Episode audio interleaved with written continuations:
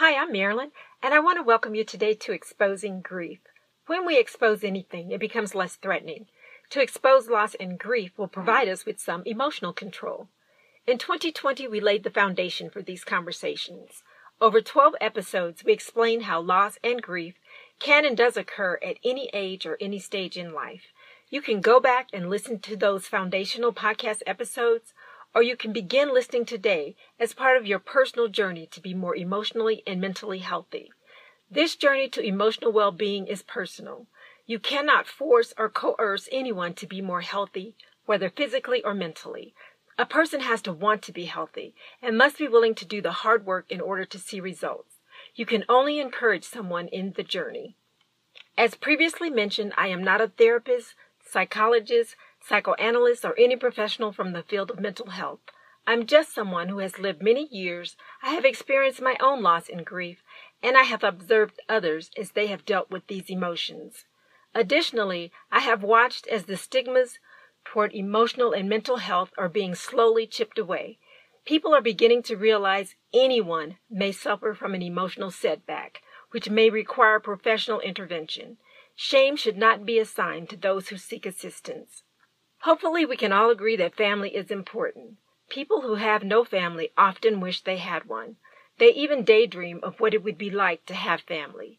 It can be daunting to navigate a big and scary world without having family you can count on. Also, people with no family often ask themselves who they may look like or behave like. The mental pictures they create help them to balance the trauma of not having family. Years ago, there were not many ways to look for those relationships. DNA testing has opened new avenues to explore familial relationships. However, a different type of trauma can result if the newfound family rejects the person.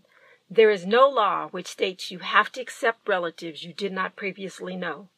Of course, there is no law which states we have to accept family members we currently know. The COVID pandemic, social injustices, vaccine hesitancy, and many other issues have caused people to disconnect from their families. This disconnect from family is headed toward an epidemic of its own.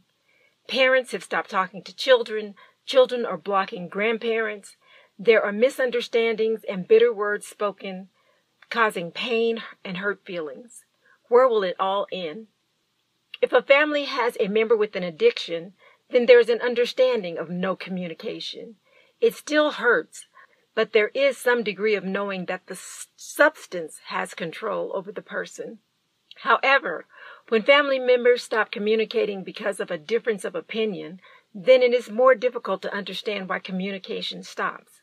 Generally, adults can work out communication fights either by not mentioning the topics which cause strife or not reacting to those topics. It appears that is no longer the case.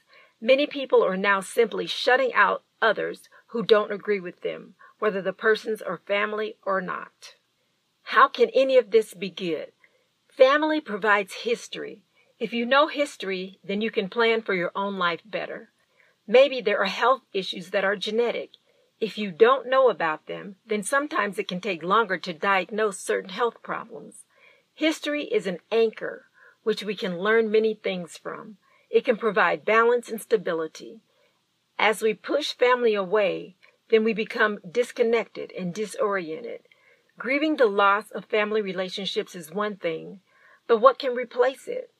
Even friends can have different opinions from you.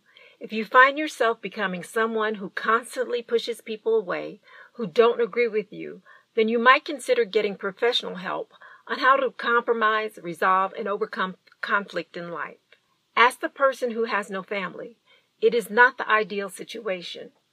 Learning how to accept differences is a skill anyone can develop. Sometimes we just have to agree to disagree, yet move forward in the relationship.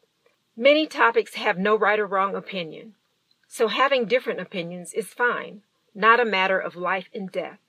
These conversations about loss, grief, and emotional well being are necessary, perhaps well overdue. Be a part of these important conversations. I want to thank you so much for joining me today. I hope to visit with you next time on Exposing Grief.